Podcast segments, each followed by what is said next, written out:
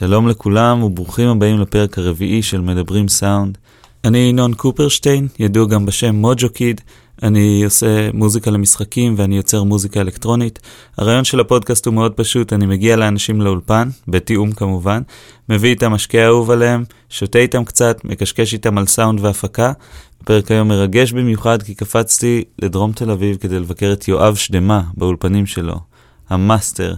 ויואב שדמה התחיל את דרכו בתור טכנאי הקלטה באולפני טריטון בשנות ה-שבעים, כמו שהוא הולך לספר לנו, ומאז הוא הקליט את מיטב האמנים הגדולים ביותר שעיצבו את המוזיקה הישראלית, שמות כמו חווה אלברשטיין, דויד ברוזה והקליק, הם רק חלק מהשמות שמוזכרים בפרק, וזה מדהים לשבת עם בן אדם שעבר כל כך הרבה והקליט כל כך הרבה ופשוט מכיר את כל התחומים של ההקלטות ושל ציוד ושל אולפנים בצורה אה, כזאת אה, מושלמת, כי כאילו שאין... אה, אתה, אתה, אתה מרגיש שאתה יושב מול מקור ידע אמיתי, שיש לו המון מה לספר, ורק צריך לשאול אותו את השאלות הנכונות. אני מקווה שהצלחתי לעשות את זה. Uh, היום, לאחר כמעט ארבעים שנות ניסיון בתחום, יואב גם עוסק בייעוץ אקוסטי, ייבוא מוצרי אודיו, ואפילו מייבא פולי קפה ו- וקולה וטוחן אותם בעצמו, כדי לספק קפה טורקי שמיועד במיוחד לאולפנים. יואב לא ממש שותה, לפחות לא בזמן העבודה באולפן. כששאלתי אותו, הוא אמר שהוא לפעמים שותה איזה ג'ק דניאלס או ווילד טרקי בסוף היום, אבל אנחנו שותינו את קפה האולפנים של יואב שדמה, והנה השיחה שלנו. תהנו. אהלן אינון, מה נשמע? היי, מה העניינים? בסך הכל בסדר, תודה. טוב להיות פה. אז התחלת להסביר לי לפני שנייה על המיקרופון ששומעים אותי דרכו, שזה T L M מאה שבעים. מאה שבעים, כן. נוימן. אתה על הנוימן T L M מאה שבעים, ואני על ה-W A two A של W A R M, שהוא recreation, ייצור מחדש של ה-U שמונים ושבע של נוימן הקלאסי, של הדור הראשון שיצא ב-שישים ותשע. אהה. אז אמרתי שה-T L M מאה שבעים הוא אחד המיקרופונים היותר מוצלחים של החברה, והוא המלך של עולם, של מוזיק, עולם, מוזיקת העולם, כי הוא מעולה להכל, לכל כלי נגינה אקוסטי, למיתרים, להקשה, לשירה. הוא קונדנסר. ל... הוא קונדנסר, כמובן. ומה הוא שונה מאה שמונים ושבע? פחות או יותר הכל, גם האלקטרוניקה וגם הממברנה השונה. אהה. וגם ה-שמונים ושבע המקורי יש לו שנאי אודיו ביציאה, ה-T L M מאה שבעים הוא טרנספורמרלס כבר, זאת אומרת אין לו שנאי, אז הוא יותר לינארי, הוא יותר שקוף, פחות הרמוניות, וזה מה שאנשים אוהבים הרבה פעמים, כדי שהתמונת המציאות תעבור כמו שהיא להקלטה, כאילו שהמיקרופון הוא איזשהו סוג של מצלמה, ואחד הדברים המעניינים במיקרופון הספציפי הזה, שיש לו אפשרות לרמוט, יש לו רמוט, זה דגם שנקרא R, יש לו רמוט קונטרול, ואתה יכול לשלוט אותו מרחוק. גדול. כן. אפשר לשנות... לי אין את הרמוט, אבל בעיקרון יש אופציה. אפשר לשנות אותו לקרדויד? למה שאתה רוצה. מה שאתה רוצה, הכל מרחוק. מדהים. אני תמיד הייתה לי קצת בעיה עם העניין הזה של מוזיקת עולם, אני, אפילו אם אני מנסה לחשוב על כל הז'אנרים שיש רק בארץ של מוזיקה, ואז אני אומר, מכניסים לא רק מדינה אחת, אלא יבשות שלמות לתוך, לתוך איזה ז'אנר של מוזיקת עולם, שבתוכם הסינים וההודים והדרום אמריקאים, וכולם בעצם הופכים להיות אותו דבר. קצת קשה, לא? מוזיקת עולם זה משהו מאוד רחב, שמתחיל מ... הייתי כל המוזיקה עממית מצד אחד, אבל מצד שני יש המון דברים שהם לא בדיוק עממיים, אבל הם מושפעים מדברים עממיים, ואז הם נמצאים שמה. בתוך המוזיקת עולם, בשביל האמריקאים, כל משהו לא אמריקאי הוא מוזיקת עולם. בדיוק. זה אנחנו וכל השאר, אז זה מה שיצא. גדול. טוב, אז בואו בעצם נתחיל קצת מהעבר. איך אתה הגעת לכל העניין, לכל התחום של הסאונד? שאלה מאוד יפה. אני חושב שהתמזל מזלי לעשות היום, אחרי כל כך הרבה שנים, את הדבר שעניין אותי בתור ילד. ולהגשים בעצם חלום של ילד בן עשר, להתעסק עם טכנולוגיה ועם מיקרופונים ועם טייפ, סלילים של אבא שלי, שמצאתי באיזה מקום, כי הוא לא השתמש בו, ולעשות את זה עד היום, להפוך את זה למקצוע, והפלא נשאר ולא משעמם אף פעם, ומתחדש. זה איזשהו, אני התחלתי בתור ילד בן עשר, כשגיליתי את הטייפ של אבא שלי, פורטרק של סוני, שהיה תקוע באיזה מזנון ואף אחד לא השתמש בו. ושאלתי את אבא שלי, אם אני יכול לשחק איתו, להפתעתי הרבה, הוא אמר כן. ציפיתי ללא בסתירת לחי, זה לא קרה, הוא אמר לי כן. והתחלתי לגלות מה זה טייפ לבד, כי לא היה אינטרנט, לא היה איפה לקרוא על זה, לא היה כלום. והתחלתי להקליט מהרדיו, כל השלום, ביטלס, פופ מתקדם שבדיוק יצא באותה תקופה, לחתוך סרט, ואז כמובן שהילדים בגיל שלי גילו שאני יכול להקליט, אז הפכתי לזה שמקליט את המוזיקת הריקודים לכיתה ד' פחות או יותר, ואז היי, וו, זין, חט, כל השאר. התחלתי לנגן, התחלתי להקליט את עצמי גם כן, ואז הלכתי לצבא. על מה ניגנת באותו? גיטרה. גיטרה? למדתי. והיית מקליט את עצמך עם מיקרופון? עם מיקרופון גיטרה, מיקרופון שהגיע יחד עם הטייפ, זה מין כזה משהו מצ'וקמק, שהיה מין פין כזה, בננה קטנה כזאת, והתחלתי להקליט, לחתוך, לחתוך סרטים, לעשות לופים אחורה, היו ארבעה ערוצים, אז הייתי מקליט, ואז הייתי מקליט את ערוץ אחד, ואז את ערוץ שלוש, ואז את ארבע, ואז את שתיים, ומתבלבל, עושה את כל הטעויות, אבל לומד המון על טכנולוגיה. גם היה צריך לחתוך באלכסון כזה, כדי שזה לא יעשה קפיצה. צריך לחסון, לא היה לי בלוק חיתוך. הייתי חותך עם סכין חיתוך, ומדביק עם איזה נייר דבק שמצאתי, משהו מאוד פרימיטיבי. וזה עבד. זה הכל עבד. זה גם מלמד, זה פשוט מלמד אותך המון, לא לפחד מציוד. היום כשאני מסתכל על מכשיר, אני פחות או יותר קורא אותו כמו ספר, אני לא מתחיל. כן. אתה מסתכל עליו, אתה רואה, יש לך את הדיבור איתו, אני מאוד מאמין בדבר שנקרא הנשמה של המכשירים. האמריקאים קוראים לזה spirit in the machine. אתה צריך לדעת לדבר עם ציוד כדי שהוא יעבוד נכון, שהוא תמיד יפעל, שאתה יעשה מה שאתה מבקש ממנו שהוא יעשה. ואת זה אתה לומד אם אתה גדל עם הציוד, ואתה לומד להכיר אותו, כשאתה מגיע להשתמש בו ברמה מקצועית, הוא בעצם שום דבר כבר לא נעלם, ולא מפחיד, ולא קבוע, כי אתה יכול, הסרט יכול להתהפך שמונה פעמים, ואתה תדע איך ליישר אותו חזרה. אותו דבר בכל דבר אחר. איך להקליט, אם הקליט עם מיקרופון מחורבן, או גרוע, אז אתה לומד, כשאתה מגיע למיקרופונים מעולים, החיים שלך הרבה יותר פשוטים. אז קיצור, הלכתי לצבא, וכשגמרתי לצבא, הייתי לא בשום דבר שקשור לסאונד, ולא למוזיקה, ולא לכלום. הלכתי ונעשיתי עוזר טכנאי באולפן. איזה אולפן? אולפן, קראו לו טריטון. טריטון? טריטון. אולפן אגדי שהיה בזמנו האולפן בישראל. Mm-hmm. אה, לא היו אולפנים, היו אולי ארבעה אולפנים. גמרתי, יצאתי לחופשת חופשת שחרור, הייתי בתל אביב, פתחתי דפ, אה, לא דפי זהב, ספר טלפונים, mm-hmm. היו באולפני הקלטה ארבעה אולפנים או חמישה אולפנים, הרמתי טלפון לראשון, ואמרו לי, תודה, לא.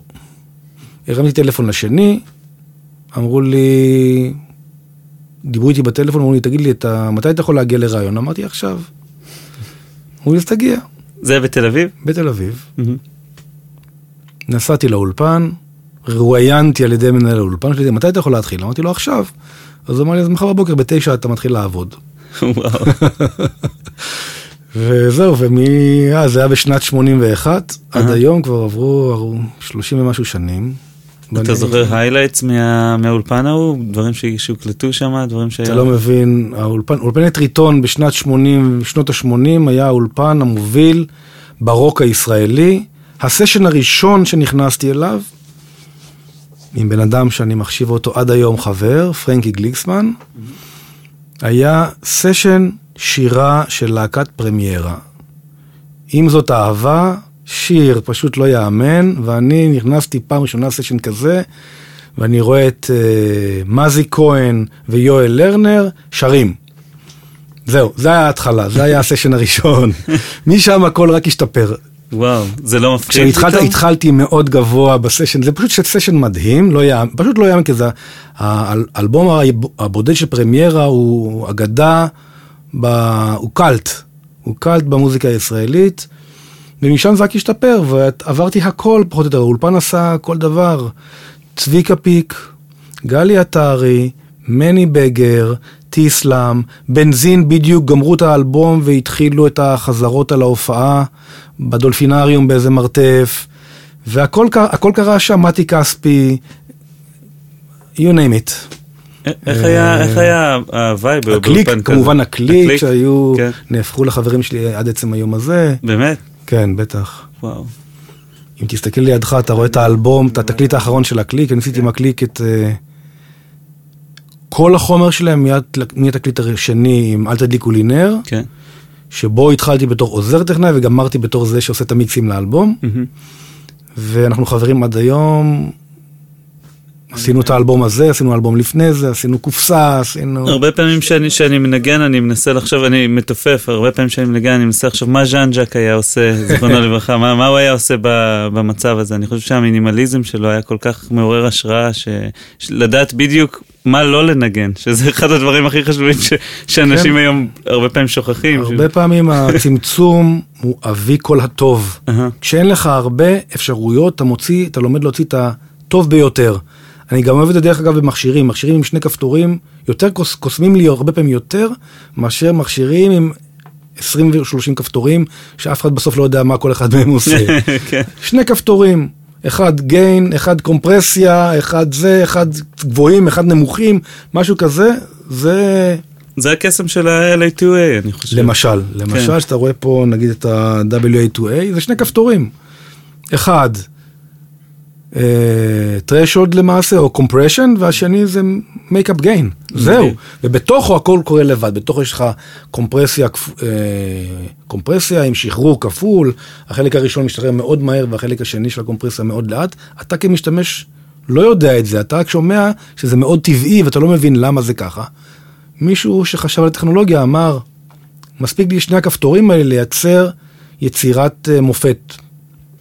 וזה היתרון, היתרון שבצמצום. ודרך אגב, ספציפית על המכשיר הזה, אין דרך לשלוט במרווח הזה בין שני הריליסים. זה אוטומטי. זה אוטומטי לגמרי. כן, לחלוטין. הוא נקבע בעיקרון על פי האורך השחרור. הריליס הזה נקבע על ידי האינטנסיטי של הסיגנל שעובר דרכו. ככל שהוא יותר אינטנסיב, השחרור השני הוא יותר איטי. לפעמים אפילו חמש עשרה שניות. זה מאוד, יכול להיות מאוד ארוך. חמש שניות, שש שניות, עשר, זה יכול להיות מאוד ארוך. וואו. אז רגע, טוב, התפצלנו קצת למקום אחר, אבל באולפן הוא טריטון. אתה זוכר משהו מההוואי של האולפן? זאת אומרת, היה איזה משהו שהוא היה מאוד שונה בתכלית ממה שמרגישים היום באולפנים?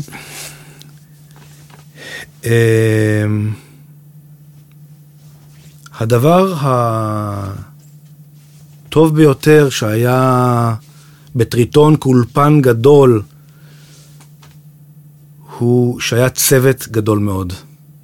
היו ארבעה, חמישה טכנאי בית, כל אחד מהם ענק, לצורך העניין, תומי פרידמן, לואי לב, יעקב מורנו, פרנקי גליקסמן, אנשים שעשו את הדברים בשנות ה-שישים וה-שבעים החשובים ביותר בישראל, וצוות מאוד גדול של עוזרי טכנאי. כל טכנאי שחס לסשן שלו עוזר טכנאי.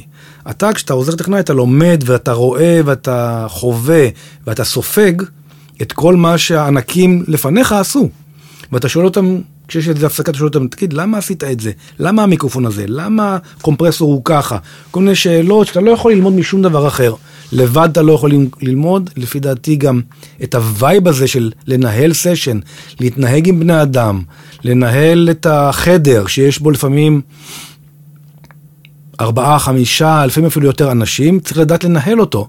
זה לא סתם סשן מתחיל ונגמר בשלום, אלא אתה צריך לנהל, להתחיל, לדעת להתחיל, לדעת להרגיע, לדעת לעורר, לדעת לעשות את כל הדברים, תוך כדי זה שאתה גם עושה סאונד. הסאונד הוא חלק מהעניין, הווייב בחדר, והניהול של הבני אדם, והתקשורת עם בני אדם, הוא דבר שאתה לא יכול ללמוד אם אתה לא עושה את זה. אתה לא יכול ללמוד מספר איך לדבר עם מישהו, ולהיות רגוע כשהוא לחוץ, ולעורר אותו כשהוא רדום. במיוחד עם מוזיקאים. כן. אז זה אחד הדברים החשובים יותר. הצוות הזה שעובד כל הזמן ביחד, ומפרה אחד את השני, ובימי שישי היו ימי תחזוקה, ואז כל הצוות, כל הטכנאים וכל העוזרי טכנאים נמצאים ביחד, מתקנים ציוד, מדברים על סאונד, מדברים על מוזיקה, שומעים, עלינו תמיד היינו מביאים תקליטים, היינו מביאים הקלטות שעשינו, מקבלים חוות דעת, אה, מתעניינים, איך הלהקה הזאת עשתה את הסאונד, איך האפקטים פתאום, תשמע את הדילי שנפתח על השירה. אתה זוכר איזה הדילי... רפרנסים הנחו אתכם אז? אני יכול להגיד לך מה הנחה אותי, אוקיי? כי כל אחד היה יש לו טעם משלו, אני לא זוכר מה כל אחד שמע. בשנות ה-שמונים המוקדמות, שמונים ואחת, שמונים ושתיים, שמונים ושלוש, אני חושב שפורינר היו להקת העשור באותה תקופה עם ארג'נט, שהיה מאוד מיוחד, היה סאונד מאוד מיוחד, יצא, זה היה חידוש. דיוויד בוי יצא עם לטס דנס, שהיה חידוש בסאונד מאוד גדול. ספרינגסטין יצא עם uh, Born in the U S A, שהיה שינוי ואיזשהו אינטנסיטי והפקה שלא הייתה כל כך. הריברבים ספציפי? ריברבים, בכלל כל הנגינה, uh, המיקסים היו מאוד מיוחדים, עליהם אימפקט פתאום מאוד uh, אגרסיבי יחסית למה שעשו. Uh, אני מאוד אהבתי להקה שנקרא, נקרא Cars, שזה היה מין פאנק פופ אמריקאי, מצד אחד מאוד מלוטש, מצד אחד מורכב מהמון תפקידים קטנים, שאתה לא יכול לשמוע אותם לבד, תתחיל לשמוע את המכלול בשביל להבין את השיר. זה השפיע עליכם בקליק? ספציפית? לא, ודויד בוי, על הקליק הכי הרבה השפעה הייתה דויד בוי, לפי דעתי, עם סקרי מונסטרס שבדיוק יצא, והירוס, לוג'ר, כל סוף שנות ה-שבעים, זה מה שהשפיע על הקליק, כשאני עבדתי איתם. על האלבום הראשון, אני... שהוא יותר סקה, היו בטח השפעות אחרות, אבל במה שאנחנו שמענו, תוך כדי היה המון דויד בוי מסקרי מונסטרס, ופריפ עם הגיטרות שלו, ופורטיס שניגן בהפקות האלה, אז גם כן היה מנגן צלילים אטונליים לחלוטין, שהם רק מתחברים בסוף לאיזה משהו שהוא מאוד מעניין בתוך המארג השלם של המיקס. אתה מתכוון לרוברט פריפ מקינג קרימזון? קינג קרימזון וכאלה, כן, והוא גם ניגן עם בואי, הוא ניגן בסקרי מנסס, מלא גיטרות, אז יש שם תפקידים מרשימים ביותר. וכמה מזה בעצם, מהסאונד הסופי הזה, כמה מזה בא מהאומן וכמה מזה בא מהסאונדמן באותו זמן, או מהטכנאי סאונד? זאת אומרת, זה משהו שאתם הייתם יכולים להגיד לקליק, בואו תשמעו, בואו נעשה את זה ככה וככה, והם היו זורמים איתכם, או שהיה קצת מתח בחזית? היה... הרבה פחות דיבור על סאונד, אני חייב להגיד. היו את, האנש, את האומנים שניגנו, ואת הטכנאי הקלטות שהיה אחראי על הסאונד. לא דיברו הרבה על סאונד, לא מפיקים ולא אומנים ולא זמרים, לא דיברו על סאונד. לא היו מביאים רפרנסים מכל מיני מקומות, לא היה שום דבר, זה היה פשוט אנשים היו באים מנגנים, והאיש סאונד היה עושה את הסאונד, ובתקווה שזה גם יצא טוב. זאת אומרת, הוא ראה את עצמו אז בתור יותר מתרגם, כאילו שהוא אמור פשוט להיות כמה שיותר שקוף ו... לא, לאו דווקא, לאו דווקא שקוף, היו הרבה הצהרות, הרבה ניסיוניות, והרבה פעמים טכנאים היו מעורבים באיזשהו צד בהפקה, בצד של המפיק, לא בצד של האומן. ואם רצית להביא סאונד חדש, אז היית צריך לייצר אותו. לא היו, לא היו אפקטים. באולפן היו שני ריברבים. איזה? פלטה, פלטה, מאה וארבעים, ו-A K G, קפיץ, B X עשרים, B X עשרים. שני ריברבים. אחד, הפלטה הייתה הריברב העיקרי, וכשנגמר לך רעיונות עם הפלטה, אז היית שם את ה-B X עשרים, שקצת איכשהו לגוון, לפרקשן, לגיטרות אולי, שלא, שלא הכל יהיה דווקא על ריברב אחד, והיו שניים, שלושה דיליים, שני טייפים, נגיד אחד היה נוסע ב-חמש עשרה I P S, אחד ב-שבע וחצי, אז אחד ארוך ואחד קצר, וזה דיל... דילי דיגיטלי ראשוני שהיה עושה עד שמונים ושתיים אלפיות השנייה מיליסקנד וזהו. בקליק אם אתה מקשיב אתה שומע המון, כי השתמשתי בדילי הקצר הזה, שאף אחד לא השתמש בו אף פעם, בשביל לעשות uh, דברים שלא עשו, כמו דיליים קצרים על הטמטמים ועל הבייס דרמים ועל הסנרים שעושים כל מיני דברים סינקופטים, כן, או שמינית קצבים, מנוקדת כזאת. כל מיני כאלה דברים, אבל מאוד מהירים. תחשוב שהמקסימום היה שמונים ושתיים אלפיות, 아, אז אוקיי. כל מין ברמה של פרוט פרוט פרוט כאלה. זה לא היה דילי, כמו שאנחנו מכירים אותו, שהוא חזרות. זה הכל מאוד קצר היה. החזרות הארוכות היו עם הדילי, עם דילי סרט, שאתה קובע שבע וחצי, אז אתה מגיע לכמה מאות מילי סקנד. משהו כמו שלוש מאות ועשרים נדמה לי, או משהו כזה ב... ברבוק שהשתמשנו אז. איזה קונסולה הייתה שם? בטריטון הייתה קונסולה שטומי פרידמן בנה, מחלקים של איי פי איי, mm-hmm. פרמפים ו-אי קיו של איי פי איי חמש מאות וחמישים, ומסביב ל-איי פי איי הוא בנה את הדברים שלו, שנקרא טי אף-Audio, אז נגיד מ-אחד עד שמונה היה חלקים רק של טומי פרידמן, ומ-תשע ועד עשרים וארבע היה איי פי איי, ואז אנחנו תמיד השתדלנו להקליט משמונה ואילך. שישלנו את ה-אי קיו ואת הפרם של ה-איי פי איי. אז נגיד היינו מקליטים, בגלל שזה היה הכל לטייפים, לסרט, אז מה שאתה מקליט, לערוצים שאתה מקליט, לשם זה חוזר אחרי זה בקונסולה, אז היינו מקליטים בייס דראם בתשע, סנר בעשר, ואז הולכים אחורה עם הטמטמים, ל-שמונה, שבע, שש, חמש, כשההייט היה תמיד ב-שתיים. כל הטופים היו closed mics? כן. בתקופה הזאת, כן. הכל closed micing, אני זוכר שהתנס... פעם ראשונה שניסיתי לעשות אמביאנסים, ולהתחיל להתרחק, וזה היה חידוש, אני חושב, באולפן. עבדתי עם, אה, עם להקת בנזין, הם גמרו את האלבום הראשון, ואז יצאו לסיבוב הופעות, אבל זו הייתה להקה הכי חמה, והם יצאו להקת השנה בגלי צהל, ולהקת השנה ברשת ג', ואז לכל תחנה הם הקליטו שיר. אז uh, נתנו לי, בגלל שזה לא היה תקליט, ולא היה שום דבר מיוחד, אז נתנו לאחד הצעירים, שזה הייתי אני במקרה הזה, להקליט. ואז ניסיתי לשים מיקרופון, להתרחק מהבייסדרם למשל, לשים מיקרופון מחוץ לבייסדרם, לשים, להתרחק בחדר, ולשים איזשהו מיקרופון רחוק בחדר, ולראות מה זה עושה, כי לא ידענו מה זה עושה. לפעמים זה עבד, לפעמים זה לא עבד. את הבייסדרם הקלטתם עם די מאה ושתים עשרה, אתה זוכר עם מה? לא. בייסדרם היה מיקרופון שיש לי אותו עד היום.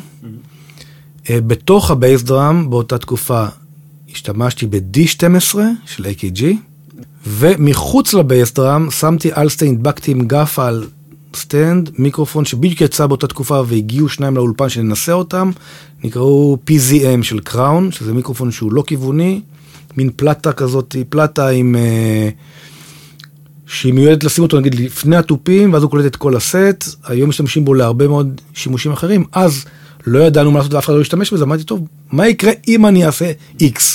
והשתמשתי בו. רק כדי להקליט את המכה עצמה בעצם. זה, אני אהבתי, מה שקיבלתי המון אוויר. כשאתה מתרחק מהטופים, אתה מקבל המון אוויר. כן. אז קיבלתי אוויר על הבייסדרם. ריבונים היו נפוצים אז? לא. בכלל לא? היו שני ריבונים שהיו זרוקים. היו שני בטריטון, היו שני אר סי איי שבעים ושבע די אקס.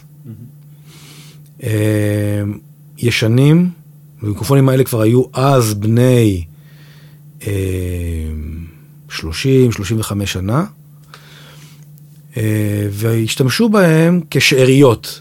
אם שמת את כל המיקרופונים האחרים, והיית חייב עוד משהו על גיטרה קצב שהקליטו בריתם סקשן, היית שמת שבעים ושבע די אקס על המגבר של הגיטרה, לא שרו דרך זה, לא שמו על זה נשיפות, לא עשו פרקשן, כלום. זה היה מיקרופון לשאריות. אני השתמשתי תמיד לגיט, למיקרופון לגיטרה קצב. שהדבר שהיו מקליטים, בבסיס ההקלטה לכל שיר היו מתחילים בס, טופים, גיטרה, שגיטרה עושה תפקידי, תפקידים קצביים לסמן את האקורדים, וקלידים איזה שם, זהו. ועל זה היו מלבישים את כל השאר בהעלאות, ואני זוכר שפעם, המיקרופונים האלה אף אחד לא השתמש בהם, הם היו זרוקים במעבדה פחות או יותר, יום אחד אמרתי, טוב, אני רוצה לראות איך זה מורכב, ופרקתי, ולא יודעת איך להרכיב את זה, וואו. אני חושב שזרקו את זה יחד עם האולפן בסוף. עכשיו, אתה אומר שלמדת הרבה אז מהחבר'ה שהיו אז הוותיקים של האולפן. כן. יש איזה שיעורים שלקחת איתך עד היום, דברים שאתה זוכר מאז? פחות או יותר הכל. מה שאתה לומד בהתחלה, הוא הבסיס לכל מה שאתה עושה אחר כך. אפילו אם אתה מפתח סאונד משלך במורד הדרך, וטכניקות משלך, וטעם אישי משלך, הבסיס תמיד נשאר. איך להציב את המיקרופון, לאן הוא צריך להסתכל, מה המרחק שלו מהקליק, איך הוא נשמע כשהוא נמצא, איך נשמע מיקרופון, איך נשמע חמישים ושבע, ואיך נשמע שמונים ושבע, ואיך נשמע אה, הסנאיזרים, ואיך נשמע ריבון, אלה דברים שנכנסים ל-די אן איי שלך. כשאומרים לך, אני רוצה שיהיה סאונד בהיר, אז אתה לא תקחת מיקרופון עמום, ולהבהיר אותו בהמשך עם אי קיו. אתה לא יודע כשהסוס... אתה כבר יודע באוזן, איזה מיקרופון בארון שלך הוא בהיר, ואיזה הוא כהה. איך להתאים מיקרופון לכלי נגינה. איפה לשים אותו כשזה יישמע קרוב, ואיפה לשים אותו כשזה... ולא טבעי הרבה פעמים, ואיפה להציב אותו שהוא יישמע... שהכלי יישמע טבעי דרך אותו מיקרופון. שימוש ב... שימוש, אני חושב, ב... הרבה פעמים ב-אי קיו, אני זוכר עד היום, יש לי תמונות בראש של אי קיו'ים שעשינו, שחזרו על עצמם. אי קיו לשירה לזמר X, ו-אי קיו לבסטרם ולטופים, ואני, אתה שואל אותי איך זה היה, אני אומר לך, הנה זה מה שהיה אז. יש משהו שאתה זוכר, סתם, זמר שהקלטתם, שאתה זוכר. כן, למשל, אני הקלטתי את כל השירות של, למשל, הדוגמה הכי טובה, שאני חושב, הקלטתי, היה זמר מתחיל, שעבדתי איתו בתור עוזר טכנאי באלבום השני שלו, וכעוזר טכנאי סלש טכנאי באלבום השלישי שלו. לאומן הזה קראו דיוויד ברוזה. Mm. האלבום השני היה קלף, שנכשל טוטלית, כי הוא יצא בדיוק על מלחמת לבנון הראשונה. ואני שם הייתי עוזר טכנאי ממש מתחיל. באלבום הבא שלו, קלף נכשל טוטלית, ואז חברת התקליטים נתנה לו שני גרושים וחצי לתקציב לאלבום הבא. ולא היה כסף, אז הטכנאי שעבד איתו, עבד מיום ראשון עד יום חמישי, ובשישי שבת, שזה סוף השבוע, עבד יואב שדמה. הטכנאי הצעיר, שלא עולה, עולה, לא עולה כסף כמעט, ואז עשינו את כל השירות שלו, לאלבום שנקרא אישה שאיתי, ביום שישי, אחרי הצהריים ויום שבת. וה-אי קיו הקבוע, אחרי שהגענו היה, ארבעה דיבי בעשר קילו, ארבעה דיבי בחמישה, חמש, חמישה קילו הרץ, וארבעה דיבי במאה. וכל השאר שטוח? וכל השאר שטוח, זה ה-אי קיו'ים שהשתמשנו בהם היו שלושה בנדים. Okay. אז זה מה שהיה, אין בחירה לא לרוחב הפעמון ולא לכלום. היה שירה אחת, וקיבלנו. היה בגבוהים, היה שבע וחצי, עשר ושתים עשרה וחצי, ואני בחרתי עשר, ארבעה, אתה רוצה קליק אחד זה שני דיבי, קליק בה זה ארבעה דיבי, חמש קילו אותו דבר, אתה מנסה אם זה שלוש או חמש או אחד וחצי או מה שהיה שמה, וחמש זה היה כאילו ה-high mid, ה-presence של הדבר הזה, אז אתה נושא בעדינות, וגם לא שרו קרוב יותר מדי, אז צריך קצת את הצבע הזה, את ההרמוניה הזאת, וכל דבר ישב אצלו על השירה בדיוק כמו שצריך. אז זאת דוגמה, אם שאלה אותי איזה סאונד, עשיתי לפנינה רוזנבלום בשני שירים שהיא הקליטה אי פעם בחיים, אז אני לא זוכר. אבל יש דברים שנחקקים ב... אמרת מקודם שאם יגידו לך עכשיו להביא מיקרופון ברייט, אתה תדע ישר מה להביא. סתם... פחות או יותר, כן. נניח אני הייתי אומר, בוא, לרעיון הזה תן לי מיקרופון ברייט. מיקרופון שהוא ברייט? כן, הייתם מוצאים מהמגירה. הייתי מוציא לך טלפון קן מאתיים חמישים ואחת. מגניב. מאתיים חמישים ואחת אי או מיקרופון ברייט. אם הייתי צריך טלפון קן יו ארבעים ושבע, אז יותר מיד ריינג' ופחות גבוהים. וכל אחד מתאים ליישום שלהם. כולם, הרבה מיקרופונים הם מאוד טובים. השאלה מה אתה עושה? יש ממברנה גדולה, ממברנה קטנה... לא תמיד אני דווקא בוחר את המיקרופון הגדול והמרשים והיקר להקליט, יכול גם להיות מיקרופון בשני שקל. כן, אני למדתי בברקלי, אחד הדברים שאני מצטער שלא עשיתי שם, זה בדקתי את כל המיקרופונים כדי למצוא את המיקרופון שהכי מחמיא לי. לא עשיתי את זה, ועד היום אני מצטער על זה, אבל אולי יום אחד אני אבקר שם. אצל רוב ג'צקו, איפה למדת? מה למדת? למדתי הפקת מוזיקה אלקטרונית, למדתי אצל כל מיני מורים. לא ב-אם פי אן אי. גם לקחתי שיעורים ב-אם פי אן אי וגם ב-אי פי די, שזה בעצם, פעם קראו לזה סינתזה, מאז שינו קצת את השם של המחלקה, וגם בגלל שאני מתעסק בעיקר במוזיקה למשחקים, אז גם לקחתי שיעורים בזה. אבל um, היה לנו מורה אחד ספציפית שהוא uh, היה מחלוצי הסינתזה, ב, כאילו מאלה שהתחילו בשנות ה-שבעים ממש עם סינתסייזרים ל, uh, להתעסק עם זה, והוא לימד אותנו סינתזה מודולרית, והוא היה פשוט uh, סוג של מחשב, זאת אומרת, mm-hmm. הוא, היה, הוא היה מצייר לנו על הלוח בכלל, פאצ'ים, ואומר לנו איך, איך אתם חושבים שזה יישמע, ואנחנו היינו צריכים בעצם לנחש, לא לנחש, אלא להבין איך זה, זה נשמע. אין כמו הדמיון, בגלל שאתה מפעיל את הדמיון, אתה... וזה דורש המון ניסיון הרבה פעמים, אז אתה יכול לשמוע את הסאונד לפני שעשית אותו. זאת הייתה המטרה שלו. אז זה דבר שאני משתמש בו כל הזמן. אני, כשאני ניגש למיקס למשל, אני הרבה פעמים... פותח את השיר או שומע את הרף מיקס שלחו אליי, ואני מקבל תוך כמה דקות תחושה לאן אני רוצה לקחת את השיר, וכל מה שאני עושה זה לחתור להגיע לנקודה הזאת. לא לבדוק את כל אלפי האפשרויות, אלא פשוט להוציא את הסאונד שאני שומע בתוך הראש, לשמוע אותו דרך הרמקולים. וזה דבר, זה גם בהקלטות ככה, אני מישהו מנגן אקורדיון, ואני אומר, טוב, את האקורדיון הזה אני רוצה לשמוע אותו בדרך מאוד מסוימת, ואני הולך ושם את המיקרופון. כן.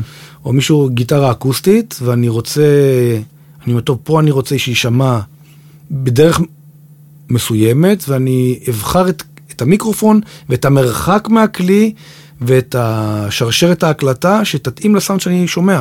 ואם זה לא עובד, אז אני אחליף. יזיז את המיקרופון, יקרב אותו, ירחיק אותו, יחליף אותו לפעמים.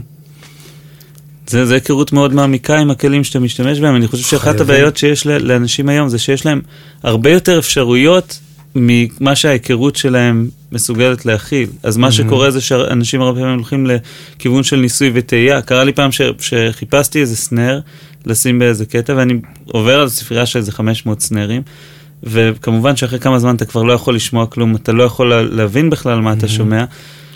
בשלב כלשהו הבנתי שמאחוריי באולפן שלי היה סנר בלק ביוטי, ויש לי אס אם חמישים ושמונה, פשוט נתתי מכה אחת והקלטתי את זה, וזה היה מושלם. בראבו. אבל אם היה לי את הרגע הזה, כמו שאתה אומר, שלה לחשוב, רגע, מה אני מחפש, מה אני רוצה, ולא ישר להתחיל לבדוק צלילים, אז הייתי מגיע לזה הרבה יותר מהר, ופחות כאב ראש. אני חושב שזה גם מתחבר למה שאמרת מקודם, של להכיר את המכשיר, להכיר את ה... להבין את המכשיר, לדעת לדבר עם המכשיר, וגם אם יש תקלה במכשיר, לדעת להקשיב לה. לא כל תקלה היא אותו דבר. למה התקלה הזאת קורה? איך אפשר לתקן את זה? לפעמים אתה רוצה לשמור את התקלה, לפעמים יש תקלה שאתה רוצה לשמור אותה, היא כל כך יפה, שאתה צריך להיות מספיק ערני, להבין שהטעות שגרמת, היא נשמעת מעולה, ואתה רוצה לשמור אותה. יש לך דוגמה לזה? זה קרה לך? זה קורה כל הזמן. ממש קורה כל הזמן, הדברים האלה... אבל לא עולה לי כרגע בראש, אבל אני יכול בטח, אם יעלה לי משהו בדרך, אני אוכל לספר לך, כי זה קורה כל כך הרבה, רק תהיות ער מספיק, להגיד, כן, זה לא נכון, אבל זה יפה. אז מה, אחרי אולפני טריטון, איך בעצם התקדמת משם? אני חושב שצריך גם מזל בחיים הרבה פעמים, את הקריירה שלנו, לאורך שנים, כשאתה מסתכל עליה, אתה אומר, טוב, הייתי במקומות נכונים, שהיו צמתים, גם לאומנים, גם פרויקטים שעשית הצל... הצליחו. אז אם, אם אתה מצליח בפרויקט אחד, אז סביר להניח שגם יבואו לך לפרויקט השני, ואם אתה מצליח בשני, גם יבואו לך לשלישי, וזה הולך ומתרחב, אתה עושה לעצמך שם. בזמנו, אנשי הטכנאי הקלטה עבדו באולפנים. היה טכנאי, אני עבדתי בטריטון, אבל היו עוד אולפנים, ולכל אולפן היה את האנשים שלו. באמצע שלוש מאות ושמונים התחלנו להיות פרילנסרים. זה לא היה עד אז. התחלנו להיות פרילנסרים, ועבדנו עבור האולפנים, אבל היו לוקחים אותנו פר פרויקט. מה שאומר שנאלצנו ללכת לחפש לקוחות. ואז היית מגיע עם הפקה. או חברת הקליטים הייתה אומרת, טוב, דני סנדרסון הולך לעשות אלבום, מי יכול להתאים? יואב שדמה. יאללה, מתקשרים, הוא פנוי, בוא שיכיר את דני, יפגוש אותו, ואם יהיה לכימיה, אז הם יעבדו. הם נפגשו, הייתה כימיה, הם עבדו. אלבום מצליח, אז דני אומר לגידי, שמע, עבדתי עם יואב, נסה אותו. לאלון, או לזה, לאט לאט אתה מקבל את הלקוחות שאתה עובד איתם, יש כאלה שמובן שאתה מחובר איתם, שעושים איתך את כל הפרויקטים שלהם, ויש כאלה שאתה עושה איתם פרויקט אחד, ואז נגמר הפרויקט, אומר שלום, היה נעים מאוד, שיהיה בהצלחה, וממשיך הלאה.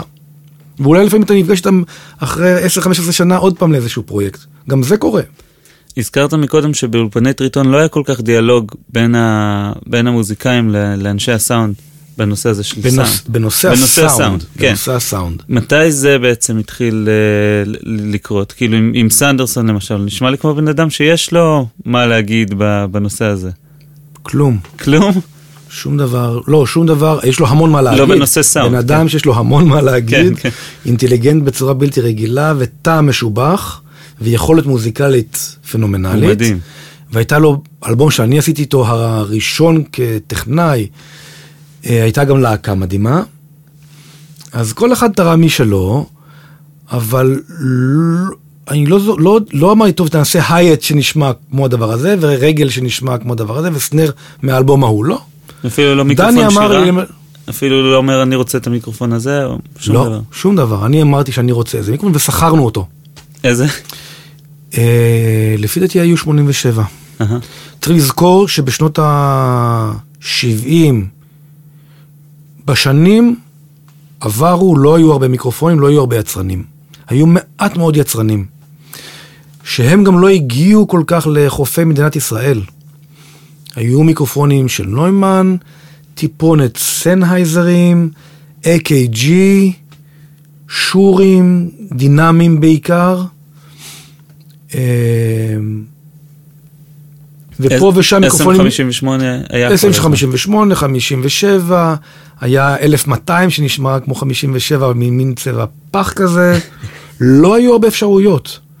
ואז השתמשנו לייצר סאונדים שונים להפקות, באמצעות הצבת מיקרופונים, טכניקת הצבת מיקרופונים, ושימוש בציוד. קומפרסיה, E Q, אפקטים. לא היה לבחור בין, אני עכשיו לשירה, אני אקח את המיקרופון הזה, ולגיטרה אני אקח את המיקרופון אחר, וזה מתאים רק לפריקשן, ולא לפריקשן, זה מתאים רק לפריקשן, זה לגבוהים, זה לנמוכים, וזה יצרנים אחרים. לא היה כזה דבר. היה סט מאוד קטן של כלים, שאיתם עבדנו, ומהם הוצאנו את כל מה שידענו לעשות. ותקשיב למוזיקה הישראלית שנות ה-שבעים, היא מאוד מגוונת. זה לא נשמע אותו סאונד. זה פשוט כי אנשים כל הזמן חשבו איך הם עושים דברים אחרת, ואיך הם שמעו מתקליטים ואיך הם אה, משמיעים את זה. לא ישבנו עם תקליט באולפן ושמענו אותו.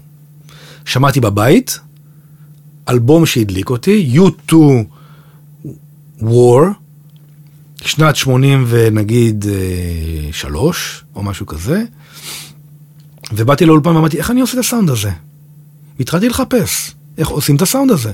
ואז אתה מגיע לא לחיקוי, אתה מגיע לתהליך שבו אתה מושפע מאוד ממשהו, אבל אתה מייצר את הסאונד שלך.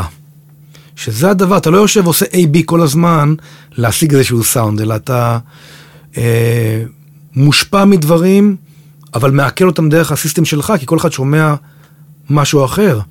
ואז אתה יוצר את הסאונד שלך, שהוא יכול להיות אותו סטופים שקצת יש להם המון אמביאנס טבעי ומוקלטים עם הרבה מיקרופונים בחדר, אבל אתה לא יודע איפה לשים אותם, כי לא היה לך ראית תמונה של איך הם עשו את זה, ולא היה לך יוטיוב לראות וידאוים מהאולפן. אתה פשוט צריך לחשוב, לשמוע, ובתוך, להשתמש באוזניים, בשתי אוזניים, במה שיש ביניהן, בשביל להבין לאן אתה הולך. Reverse engineering. ממש, ממש בצורה הזאת. וואו. ובזמן הזה פיתחת איזה סיגניצ'ר סאונד שלך, שזה היה דברים שרק אתה עושה, או שזה לא בדיוק קורה? אני מניח שכן, אני מניח שכן. אני יכול לשמוע את הסאונד שלי, למרות שאני כבר יכול להגיד לך שהרבה פעמים, קרה לי כבר מקרה שבו יצאתי לטיול עם הליכה עם אוזניות, ושמעתי משהו, ואמרתי, וואו, למה לא באו אליי להקליט האלבום הזה? הסגנון הזה בדיוק מתאים לי. ואז אני בא הביתה, ואני מסכים, זה פתאום משהו שאני הקלטתי. פשוט אני כבר, אתה יודע, אתה לא זוכר את הכל, לפעמים. אז בעצם הייתה...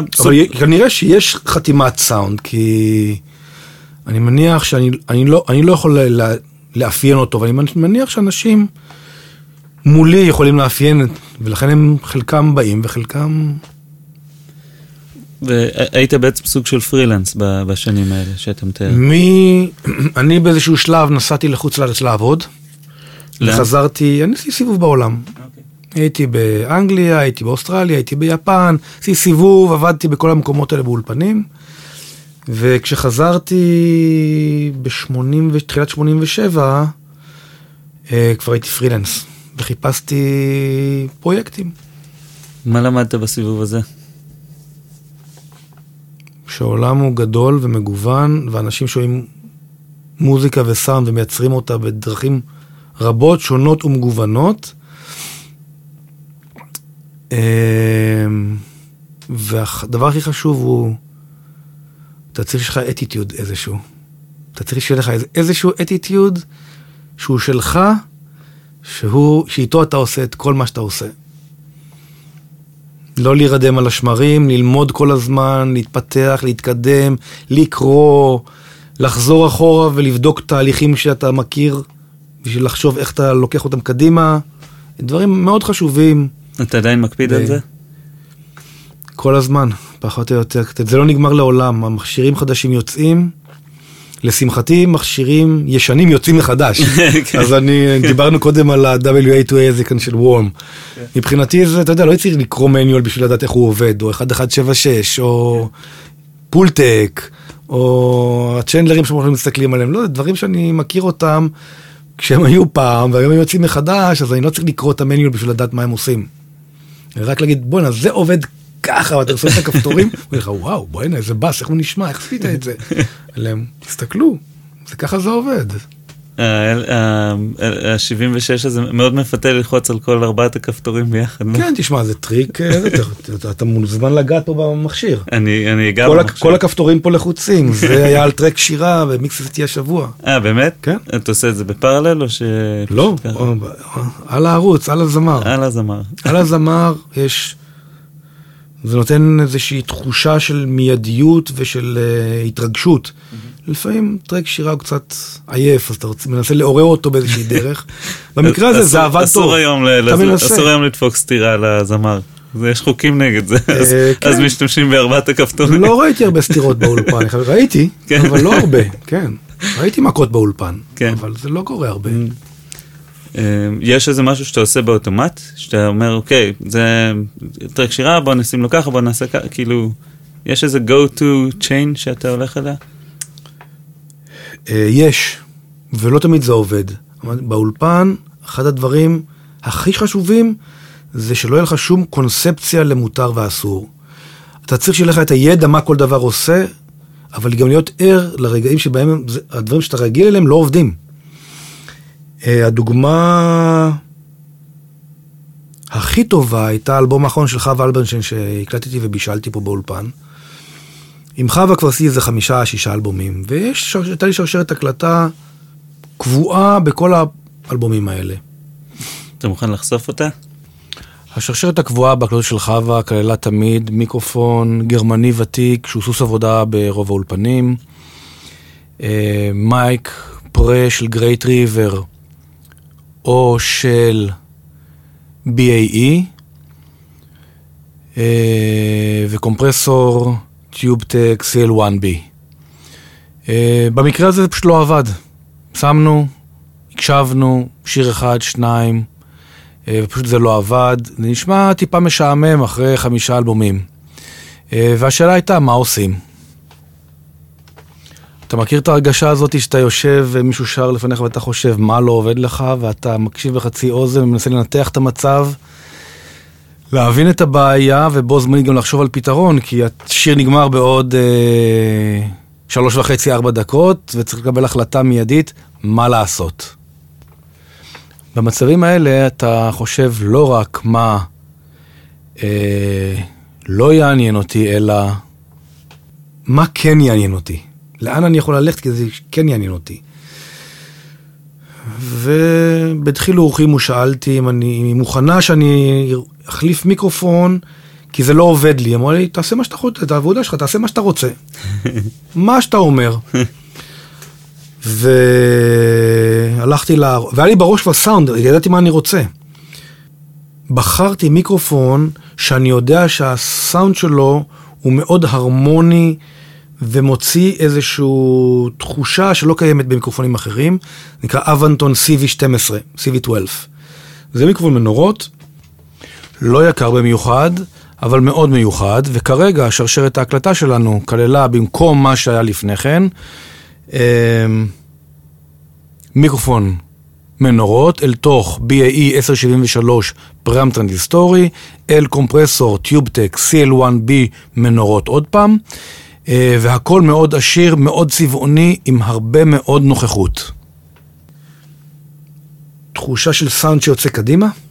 זה מה שהנחה אותך בהחלטה להחליף? רציתי שהסאונד יתבלט. רציתי שתהיה יותר בפנים. בפנים, אבל גם בצבע שהוא אחר טיפונת, שקצת תהיה עיוות, שלא יהיה נקי, שלא יהיה דיבה של שנות ה-שבעים, חווה אלברשטיין. משהו שקצת גזור מהמיקס, כאילו, נכון?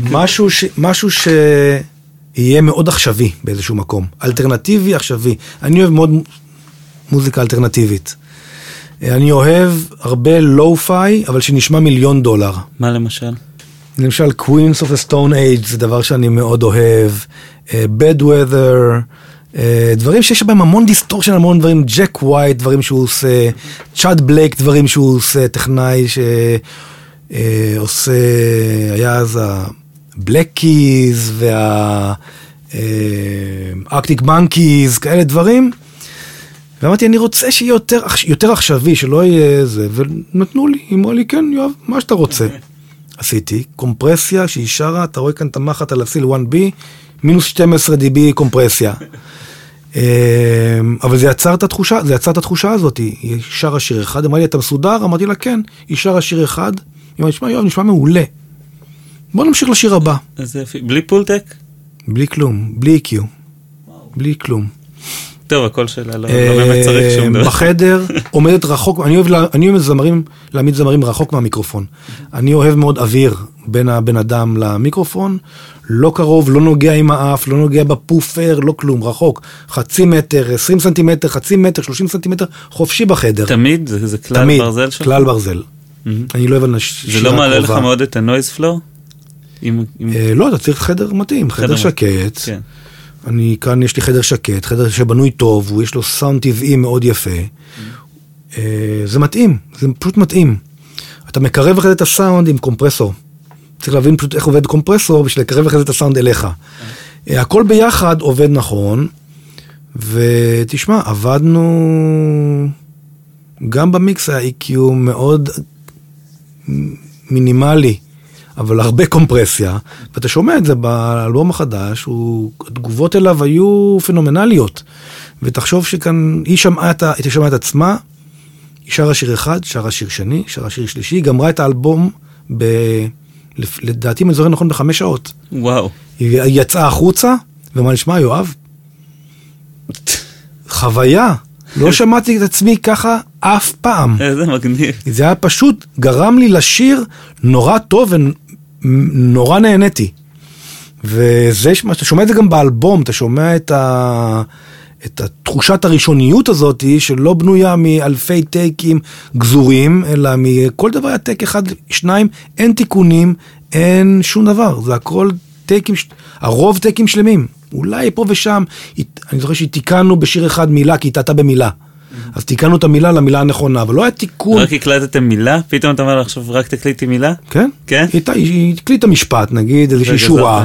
ואני הכנסתי אותה למקום, כדי לתלב ולתקן את ה... כן. זה לאומנים שהם, אתה יודע, זה זמרת שהיא זמרת, אז... בהחלט.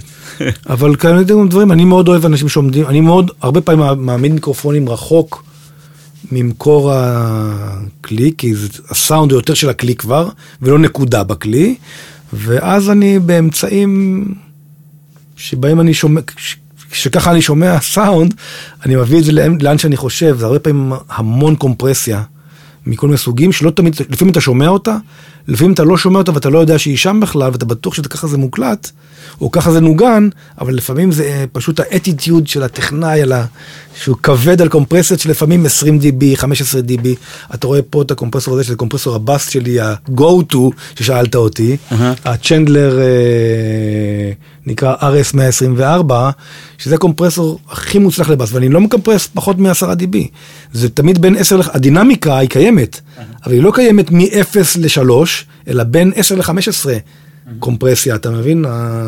גן רידקשן, שם הדינמיקה שלי. זה לא גורם להכל, אבל להיות מאוד מאוד דחוס, קומפרסור, כן, זה הרעיון. תשלוט באטק וריליס, ולא שום דבר לא יש שם הדחוס, הדחוס הוא שאתה לא שולט בכלי, אבל הקומפרסור יכול להיות מאוד דינמי, אם אתה שולט בדרך שבה הוא מתנהג, וקומפרסור הוא כלי שאיתו אני יוצר דינמיקה, זה כל הרעיון. כן. ליצור, לייצר דינמיקה בעזרת קומפרסור, זה, אומן, זה סוג של סאונד, שאני מאוד אוהב לעבוד איתו. מה אתה חושב על שירים שאתה שומע היום, שהם כבר מעבר לקומפרסיה, יש לימיטר בסוף, אז והכל... זהו, שזה הרבה פעמים כבר לא קומפרסיה, וסוג של לימיטינג, מה אני חושב? מבחינתי אם השיר עובד, אז זה עובד. אתה מתחבר לזה שזה כבר כמעט בקליפינג, או באמת בקליפינג? לחלוטין, כן. כן. זה צריך שמע טוב. שיר צריך, אני, אני בא מאהבה לשיר, למוזיקה, לא מ... אם, אם השיר נשמע טוב, אתה סולח גם הסאונד, כן. אם הוא לא טוב. כן. ואם השיר לא טוב, אז זה כבר לא משנה אם הסאונד לא, לא... כן טוב או לא טוב, זה משעמם. אתה שומע אותו פעם אחת, פעמיים, יאללה, הלאה. אז אני בא מאהבה למוזיקה, לא, מה, לא ממשהו אחר. אתה רואה את זה בתור שליחות מסוימת? לא. לא? לא, אני לא... כל אחד שומע אחרת. לפעמים אנשים שואלים, איך הגעת לסאונד הזה? אמרתי להם, את האמת? אני לא יודע, ככה אני שומע. אני לא יכול להסביר לכם למה, איך אני שומע, אני ככה אני שומע. כן. וזה חלק מה... אז אתה שואלת אם יש סאונד. Mm-hmm. כן, למשל הקליק, זה סאונד אחר, זה סאונד... אתה שומע אותו, אנשים לא מבינים, זה נשמע אלבום הכי בפרצוף, מקומפרס, אגרסיבי, איך עשית? איזה קומפרסור יש על הגיטרה? אמרתי להם, אין, אין קומפרסור על הגיטרה בכלל. על הגיטרות אין קומפרסור, באמת, לא שמתי קומפרסור על הגיטרות באלבום הזה, זה אלבום נויז, דיסטורשנים מטורפים.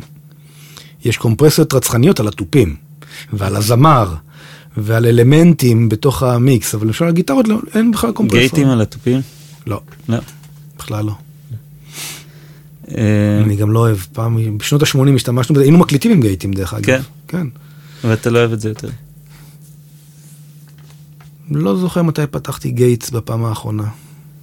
גם לא על שירה? לא על שירה, במיוחד לא על שירה. במיוחד לא על שירה. אני אוהב רעשים, אני אוהב רעש של הקרחצים של הפוטנציומטר של הגיטריסט, או של הבסיס שהם סוגרים משהו, או מהפדל... או זה, זה, בעיניי זה קסם, אני מאוד אוהב רעשים. כן. רעשים זה נורא יפה. אני לא, אני לא, לא תמיד אני אשאיר מצמוצים של, של זמרים בתוך הטרקים, אבל זה יכול לקרות שאני גם אשאיר. אני אוהב, אני אוהב את הלכלוך. זה חלק מהעניין, היסים, דברים נורא יפים. טייפ אין פה, נכון? טייפ, לא, יש פה לא... הרבה טייפים. יש, יש פה, פה בחדר, מסביבך אתה מוקף באיזה חמישה עשר טייפים, רק אתה לא רואה אותם. בחדרים אחרים. מגניב. כן, יש לי חמישה עשר טייפים בערך. אז אתה גם אוהב את, ה- את הסאונד הזה? אה, לא, לא, לא, לא חייב, לא. אה, אין לי את הנוסטלגיה דווקא. לעבוד עם טייפ, מבחינתי זה מאוד קל. אני גדלתי עם טייפים, למדתי מה זה פאנצ'ים, למדתי שאין אנדו, שאתה צריך להתאבד על כל פאנץ' שאתה עושה, צריך להתאבד. וצריך לדעת איפה הדינמיקה ומה הבליסטיקה של אתה לוחץ punch in, איך זה נכנס להקלטה וכשאתה עושה out, איך הוא יוצא מההקלטה, איך אתה מוחק לפני ואחרי ואין חזור. אבל מצד שני הטייפים מבחינתי הוא תמיד תסכול. התסכול הכי גדול הוא שאתה, שאתה מקליט, אתה שומע את הסאונד לפני הסרט, וכשאתה משמיע אותו אחרי עברו שלוש, ארבע דקות, ואנשים באים, עוד מסתלבטים בדרך, בדרך אליך, חמש דקות עברו, הם באים לשמוע, זה כבר לא נשמע אותו דבר. כשאתה שומע את זה בדרך לתוך ההקלטה, זה נשמע אחד, וכשזה חוזר, זה נשמע טיפה אחרת. ולי היה תסכול מאוד גדול שזה נשמע אחרת. אני רציתי שישמעו את מה שאני שומע בראש, ואף אחד לא יכל לשמוע את זה. ואיתי הייתי אומר, יאו, למה הם לא יכולים לשמוע את מה שאני שומע? אם הם היו שומעים את מה שאני שומע, העולם היה מושלם. וזה לא קרה אף פעם. חוץ מהיום. העולם הדיגיטלי מביא את זה מאוד מאוד מאוד קרוב במערכות הטובות.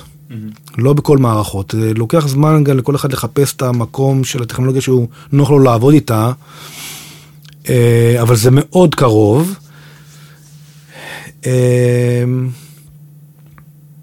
אבל יוצא לעבוד עם טייפים פה ושם, כי זאת חוכמה שהולכת ונעלמת. ואני אולי הכי, אני אולי הכי צעיר בטכנאים הוותיקים, אז, אז אני עוד זוכה לעבוד על סרטים מדי פעם. זה כיף, זה כיף. זה כיף, זה כאילו להיזכר, זה כמו לנסוע לאופניים. לא נסעת לאופניים המון שנים, אבל פתאום אתה נוסע לאופניים, לוקח לך כמה דקות להתרגל לבליסטיקה הזאת, ולמהירות שזה עובד, ולזמן שלוקח לסרט, גמר את השיר, הוא צריך לחזור את כל הדרך אחורה, זה מנוחה, ומספרים בדיחות וזה, ופתאום זה הופך לכיף. גם העבודה היא הרבה יותר מהירה. הרבה פעמים, כי אתה עושה סאונד בדרך פנימה, הוא כבר צריך להיות די עשוי, כי אתה לא יכול להשאיר את זה למיקס, אין מקום, וגם יש לך צמצום. אתה לא יכול להתפרס עכשיו על מאה ושלושים ערוצים, אלא אתה צריך להתפרס על עשרים ושלושה ערוצים. זה ממקד וזה, אותך. זה ממקד אותך, אתה, אתה צריך להחליט מה טוב, מה לא טוב, במקום ובזמן. הטק טוב, שומרים. לא טוב, זורקים ועושים חדש. הפזמון לא טוב, אז תנגן אותו עוד פעם. אבל זה, אבל זה כמעט, תחליט. אם אתה אוהב, משאירים. אתה לא אוהב, נקליט עוד פעם. אין בעיה. אבל זה מחייב אותך שבסוף יש לך טק אחד טוב. אתה לא יכול שלושה או עשרה ערוצי סולו, ואני אחרי זה אגזור משהו. לא, אתה צריך סולו אחד. כי יש לך טופים על כמה וככה ערוצים, ויש לך אה, קלידים איפשהו, ויש לך איזה לופ אולי, וזמר צריך איזה כמה ערוצים בשביל לקפוץ ביניהם.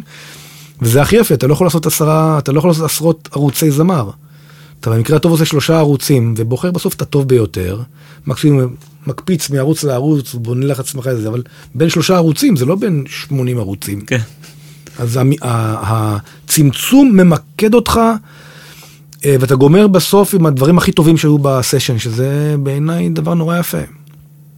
אתה גם, זה אחד הדברים שאתה, אתה יודע מה? זה אחד הדברים שאתה סוחב איתך כל החיים. היכולת לקבל החלטות מהר, ולהמשיך הלאה. אתה לא משאיר את ההחלטות לשלב הבא, כי אין שלב הבא. אתה מחליט עכשיו את ההחלטות שלך, וזה דבר שאתה, זה דבר שאתה לומד כשאין לך ברירה. אתה לומד מה טוב, מה לא טוב, להחליט מה טוב, מה לא טוב, לשמור אותו, ולמחוק את כל השאר, ולהישאר רק עם הטוב. להיות מחויב בעצם. מחויב, אין לך הכל כאן ועכשיו. מגניב. וזה יתרון עדיין, כשאתה מגיע למיקס, הערוצים הם טובים. אתה לא צריך לבחור בין הרבה ערוצים לא טובים, לבנות את הדבר הטוב, או לקחת חתיכות קטנות, אלא אתה מקבל את ההחלטה כבר. עכשיו זה מחייב את כולם, מחייב את המוזיקאים לנגן טוב, את הזמרים לשיר טוב, את הטכנאי להיות טוב בהקלטה, ואת המפיק לפקח על הכל, ולדאוג שכולם עושים את התפקיד שלהם. גדול. זה דבר מאוד מיוחד. עכשיו, הזכרת מקודם סיבוב שעשית בעולם, באוסטרליה, באנגליה וב... ביפן, והייתי בארצות הברית. היית שם בהרבה אולפנים. אני בטוח שראית כמה דברים ששונים בצורת העבודה שלהם, או במכשירים שלהם, או אפילו בהוואי שלהם, ממה שהיה בארץ. אנחנו מדברים על שנות ה-שמונים, ישראל הייתה בפרה-היסטוריה שלה פחות או יותר, ובעולם כבר... הייתה טכנולוגיה, אמנם אותה טכנולוגיה, אבל יותר מתקדמת. לא היו אנשים יותר טובים בהרבה מקומות. היו אנשים מאוד מחויבים ומאוד אה, ממוקדים. עם המון דרישות מעצמם ומהסביבה. זה דבר, זה דבר חשוב בעיניי ביצירה בכלל. אה, בישראל יש המון אנשים נורא מוכשרים, ואני חושב שזה שלנו לא היה כלום, אילץ אותי ואת האנשים שאיתם עבדתי לדעת איך להוציא המון מכלום. אז כשאתה מגיע לשפע יחסי, פתאום אתה, וואו, כולם אומרים, כן, אני אעשה ככה וככה וזה עובד. אתה מוציא דברים מהר יחסית לאחרים, בדרכים אינטואיטיביות, שכולם לפעמים עומדים ומשתאים, איך הגעת לזה כל כך מהר, שהם עוד לא הספיקו לעכל את כל מה שעבר, כי הם רגילים לשפע, אבל בוא נבדוק את זה, בוא נבדוק את זה, בוא נבדוק את זה. אז התבלטת שם? לא חושב, אבל היה לי... אני לא חושב שהיה שוני גדול. בסך הכל, תשמע, יש אנשים סופר מוכשרים בעולם, בכל מקום. בכל מקום יש את המוכשרים שלו. זה שבמקום אחד עושים מוזיקה מסוימת, במקום אחר עושים מוזיקה אחרת, זה גם כן התפתחות, התפתחות היסטורית של סוג המוזיקה וסוג הדרישות שדורשים אחד מהשני, והמחויבות, זה אלה הדברים. אם אתה מתאים את עצמך לסביבה שבה אתה נמצא, אתה יכול להסתדר. היו דברים שהרגשת שאתה אתה לא... כזה out of your element, שיש, שיש ציוד שאתה לא יודע להשתמש בו, יש דברים שאתה לא יודע מה הם עושים. או... לא, אחד היתרונות של, שאתה צעיר, זה... אפילו אם אתה לא מבין כלום, אתה אומר, כן, אני מבין. ובסוף אתה נאלץ להבין. בסוף אתה נאלץ להבין. אתה לא אומר לו, כן, שואלים לך, אתה מכיר מידי? סיקוונסר, אתה אומר להם, בטח, אתה לא יודע כלום, לא ראית מידי, לא ראית, המידי רק התחיל לפני יומיים, ואתה לא יודע מה זה, ואתה אומר, בטח, אין בעיה, ואתה יושב שבוע ולומד מהר מה זה מידי, ואתה מגיע לאולפן ביום שני, ואתה מחבר את הכבל הזה המצחיק עם הפינים, וזה עובד. סיפור מהחיים. אני קיבלתי פרויקט, שאלו אותי, לא סתם אמרתי, שאלו אותי, בפרויקט הזה אנחנו רוצים לעבוד עם, עם מודולים, סמפלרים ומידי ופרופט וזה במידי. אתה מכיר מידי? אמרתי, בטח. לא ידעתי, לא שראיתי מידי בחיים שלי, אני לא קלידן, לא ראיתי מידי, ראיתי מידי, אבל לא התעסקתי איתו בפועל. והיה לי חבר שהיה לו אולפן ביתי כזה משלו. אמרתי, תשמע, יש לי שבוע ללמוד מידי, אתה כל ערב אני בא אליך בעשר בלילה, אחרי ההרשדה שלך ושלי, ואתה מלמד אותי, ואז אני נשאר כל הלילה ללמוד, ולמדתי בשבוע את כל התורה, והגעתי לאולפן, והכל עבד. גדול. מידי, זה פרוטוקול מדהים. אני לא... תשמע, אל תשכח שהיום הכל יציב יחסית. תחשוב על פעם שהיית מחבר משהו, ואת אומרת, אני יודע שזה צריך לעבוד, אבל זה לא עובד. נכון. והסיקוונסרים היו קורסים כל היום. עבדנו עם אתרי. כן. זה כל כך היה פרימיטיבי, יחסית למה שאנחנו יודעים היום, לא היו, המחשבים היו... אבל הפרוט, בפרוטוקול כמעט לא היו שינויים. אני חושב שהמידי... כן, הפרוטוקול אותו פרוטוקול אותו עד היום. פרוטוקול אותו ויש פרוטוקול. בו... ואם קראתי את המידי מניואל, ואחד הדברים, הספרים המשעממים שקראתי בחיים שלי, אבל, אבל זה הדהים אותי כמה שמההתחלה הם חשבו על כל האפשרויות שאנשים ירצו לעשות עם מידי, mm-hmm. אם זה אקספרשן, אם זה מ, מיליון דברים ש... אתה יודע, היום אנשים אומרים, אה, זה, זה נשמע כמו מידי, ואומרים את זה כמו איזה כללה, ואני כאילו, אני פשוט חושב שזאת המצאה מדהימה. כן. תשמע, השפה הזאת, זה, זה יתרון הגדול, שהיצרנים מגיעים להסכמה.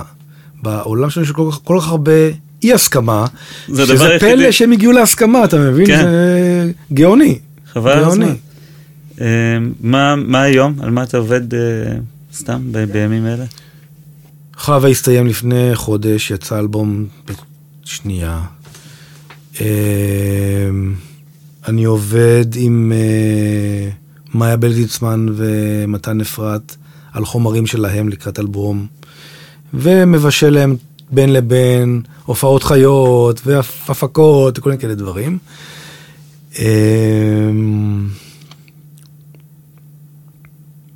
דברים שהם עדיין בתוך החיתולים ולא רוצה לעורר אותם. אנטי שפע, שזה פרויקט תרבותי, משוררים ישראלי. גמרנו מיקסים לפני שבוע, ביום חמיש, ביום חמישי גמרנו מיקסים. פרויקט כזה מולטי אומנים שמשתתפים בו ברי סחרוב, פיני חדד, מודי ברון, ויסלחו לי עם אנשים שמקשיבו לפודקאסט שלך ולא הזכרתי את שמם. גמרתי אלבום של רונן בנטל, אור כסדים לפני כמה זמן. התחילו לצאת עכשיו קטעים ל... לא יודע אם לרדיו, אבל בטח יצא בהפצה דיגיטלית, יוטיובים וכאלה. הרבה אלטרנטיבה, אני אוהב מאוד אלטרנטיבה. כן? מאוד. יש עדיין דברים שמאתגרים אותך בכל ה...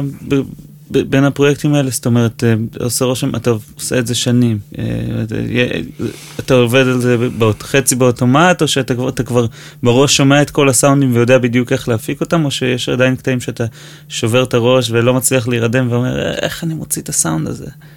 כל פרויקט מחדש. באמת? כן.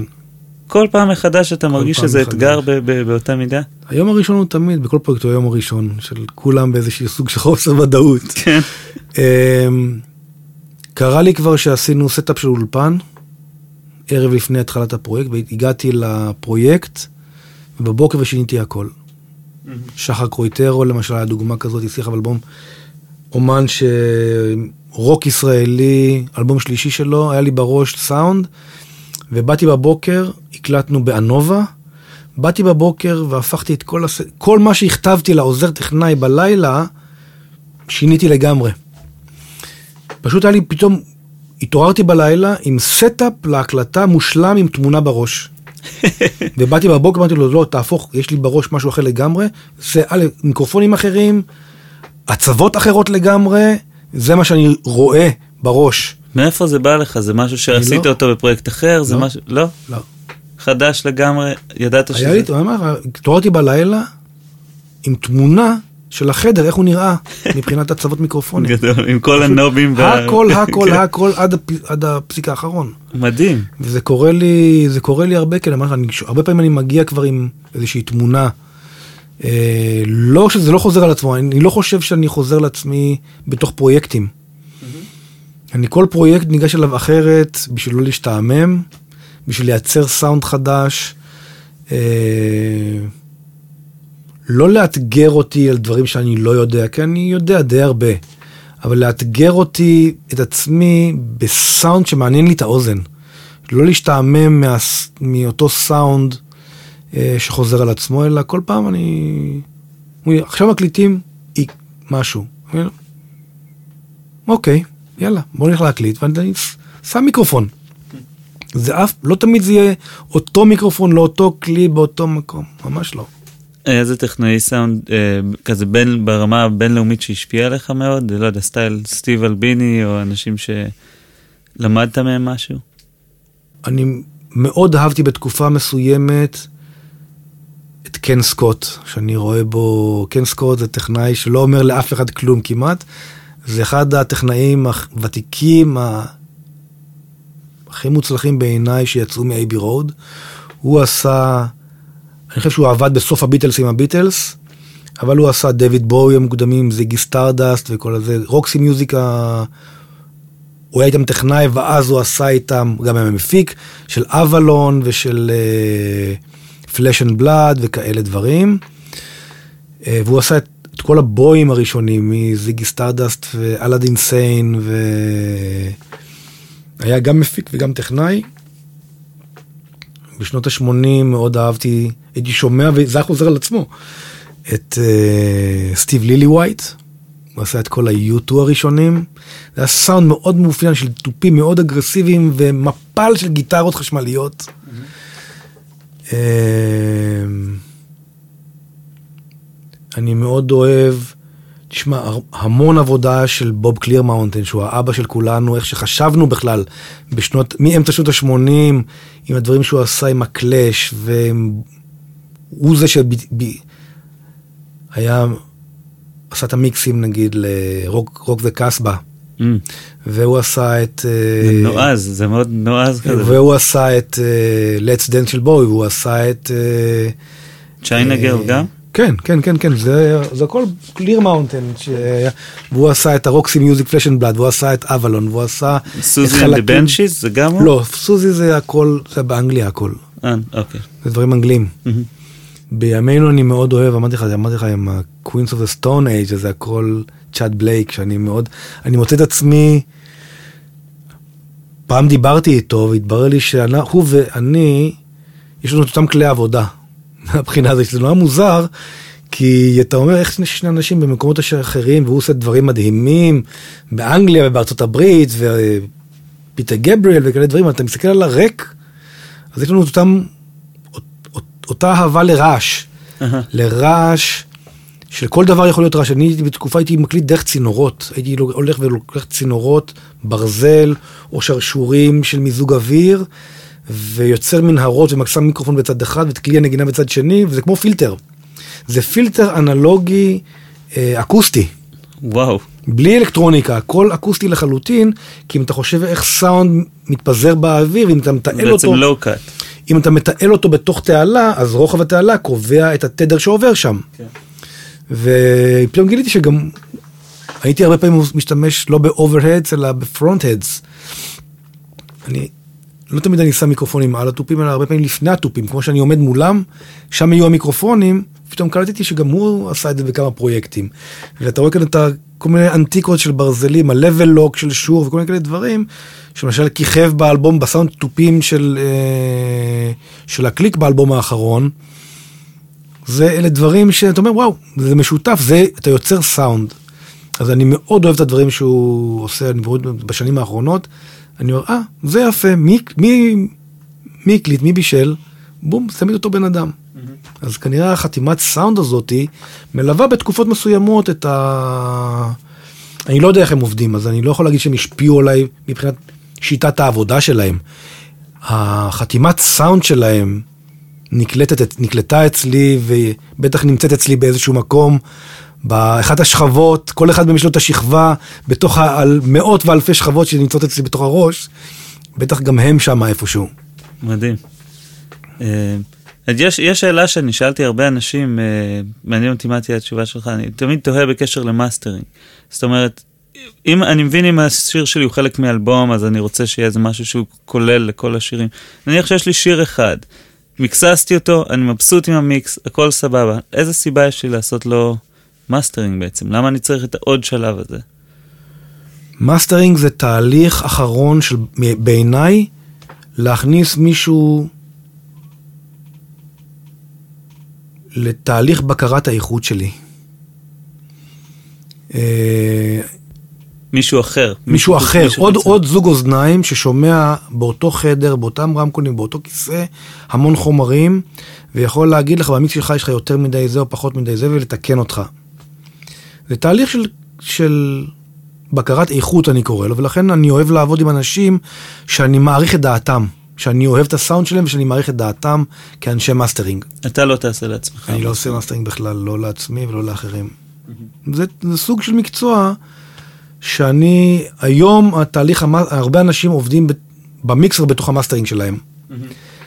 אני בתחושה שלי, אני סוג של כנראה אולד סקול, שאני אוהב אנשים, אני אוהב לעבוד עם אנשים. אני אוהב גם באולפן שיש הרבה אנשים, כל אחד מביא את שלו, וביחד יוצא משהו. אם קורה הנס הזה, שאני תמיד מצפה לו באולפן, שהסך הכל הוא גדול מסך האנשים שנמצאים באולפן, שכל אחד נמצא בדיוק בשיא שלו באותו רגע, זאת חוויה מזככת באולפן. זה התרגשות שאתה לפעמים שווה לך לסבול שנה שלמה לרגע האחד הזה, שאומר, וואו, בשביל זה אני באולפן. בשביל זה שווה לי את כל השנה האחרונה. וזה הרבה פעמים עניין של אנשים מוצאים את הטוב, את, את הכי טוב, מכל, כל אחד מוציא את הכי טוב מהסביבה שלו, והשיתוף הזה שכל אחד מביא משהו שאתה לא חשבת עליו, והתקשורת יוצר משהו חדש שהוא התעלות. עכשיו, אני, זה עניין של תקשורת, אני הרבה פעמים אוהב את זה גם במאסטרינג. אני לא מפחד להכניס עוד בן אדם לתהליך שלי, אה, אולי הוא יעשה משהו שאני לא חשבתי עליו. להפך, תעשה משהו שלא חשבתי עליו, שירים את זה לדרגה הבאה. אה, לא תמיד אני מקבל את זה, ולפעמים לקח לי, גם לבחור את האנשים שאני עובד איתם, בתהליך המאסטרינג, הרבה פעמים משהו, יואבי, איפה המאסטרינג? אני אומר, שמוע, אני אוהב את א', ב', ג', ד'. אבל אז יש אילוצים אחרים שדווקא היי נבחר. לפעמים זה טוב, לפעמים זה פחות טוב. זה מאסטרינג, זה גם תהליך, זה תהליך שבו אני אוהב לשמוע את עצמי בסוף גם כן, שאחרי המאסטרינג זה אני מכיר את המיקסים. שלא לקחו את זה ללא היצירתיות, היא לאו דווקא בזה שהוא חושב, וואו, איזה מיקסים גרועים הוא עשה. כן. אני חושב שהמיקסים שלי משקפים מאוד את מה שאני חושב. לא יוצא כאן מיקס שאני חושב שהוא לא טוב. כן. כשאני גומר מיקס, ככה אני רוצה שישמע השיר. עכשיו, ככה זה ל-level הבא. לא דווקא עוצמה, ולא דווקא, תביא לי את זה למקום שפתאום נגיד, וואו, איזה יופי עשית עבודה. שינית אותי לטובה, או לא נגעת בכלום, רק הבאת קצת משהו שלא שינה כלום. כן, אני, אני חושב שאחד הסממנים של מקצוענות של, של בן אדם ומה שהוא עושה זה, קודם כל, שהוא לא מרגיש צורך להוכיח את עצמו. Okay. אז אתה יודע, אתה מביא את זה נניח למישהו שמרגיש איזשהו חוסר ביטחון, הוא תמיד ירצה לשנות, הוא תמיד ירצה להכניס את, ה, כן. את התביעת... כולם, אף אחד לא מבין כלום, רק אני מבין בדיוק. מה צריך להיות, ואני, אין לי את זה. כן. אני יודע טוב מאוד, אני יודע טוב מאוד לאן צריך ללכת, אבל אני אוהב לשמוע דעות, וגם לנסות אותם הרבה פעמים. Mm-hmm. אני גם יכול לעשות סיבוב של שעתיים על משהו, ולהגיד, זה לא עובד לי. ולה, ולה, אותו. ולשחרר אותו. לא עבד. חשבתי, זה לא עבד. ויגיד לו, אוקיי, זה לא זה. אבל לפחות ניסינו. יש דברים שאתה שומע במוזיקה של היום שאתה מאוד לא אוהב, דברים שאנשים נוטים לעשות, ואתה אומר, וואלה, זה... לא, אין לי כזה דבר. אין כזה דבר? לא. אין לי... אין לי שום דבר שהוא אה, פסילה קבועה של משהו. אני אוהב לשמוע, אם זה נשמע שהוא נשמע טוב, ואני אוהב אותו, זה לא כל כך חשוב לי מה עשו שם, את האמת. אז אין לי שירה חזקה, שירה חלשה, זה מעכו את זה בלימיטר, או לא מעכו את זה בלימיטר, זה פחות מעניין אותי. כן. אני שומע המון, אני שומע את כל הסינגלים שיוצאים בארץ פחות או יותר. זה, זה עשרות ב, ב, לפעמים בשבוע, שבעים, שמונים, מאה שירים. יש לך סבלנות לזה, אתה יושב? אני לא תמיד שומע את כולם, אני שומע בית פזמון, פתיחה בית פזמון. אם זה תפס אותי, אני ממשיך, לא תפס אותי, הלאה. Mm-hmm. אבל אני שומע המון, אני שומע את הכל. אז אני, לפעמים יש לך הפתעות, יש המון הפתעות לטובה, והמון הפתעות לרעה, גם כן. לא תמיד זה טוב, אין מה לעשות. גם, גם אנשים שאתה מצפה מהם לדברים נורא טובים, לפעמים, אתה אומר, וואלה, האלבום, וואלה, הסינגל הזה, לא נשמע מספיק טוב. קורה? ואני בטוח שגם, עושים את זה גם זה, זה יואב עשה. לסיום, לסיום יש לך איזה... מסר שהיית רוצה להעביר לקהילה של הסאונד, לאנשים שמתחילים להתעסק בסאונד, איזשהו משהו שאנשים יכולים לקחת איתם מהרעיון הזה? תתחדשו כל יום. זה המסר, אחי. זה תמשיכו, תחקרו, תלמדו. יש המון חוקים, תכירו את כולם, ואז תהיו חופשיים לעשות מה שאתם רוצים. אבל תכירו הכל. אם למדת בברקלי, אתה בטח מכיר את זה. תכירו את כל החוקים, ואז תמציאו את עצמכם מחדש, בדרך שאף אחד לא חשב עליה. זה, ה... זה המסר. מגניב, זה גם לחיים. גם לחיים.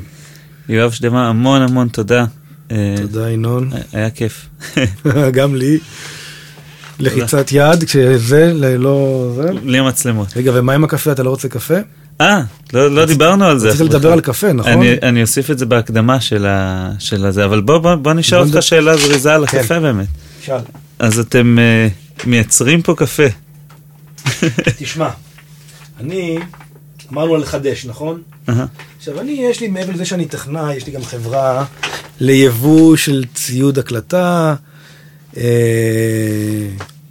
שמשקף את הטעם שלי בסאונד. אז אתה רואה את החברות שיש פה, הם כולם, כל אחת היא מיוחדת בדרכה, והיא מחמיאה באיזשהו מקום לדרך, או סוגרת לי פינה בדרך שבה אני... רואה סאונד, שומע סאונד, אוהב סאונד. ואתה יודע, ממש, אתה יודע, כל מה שאנחנו מוקפים פה בכל מה שהחברה שלי מביאה.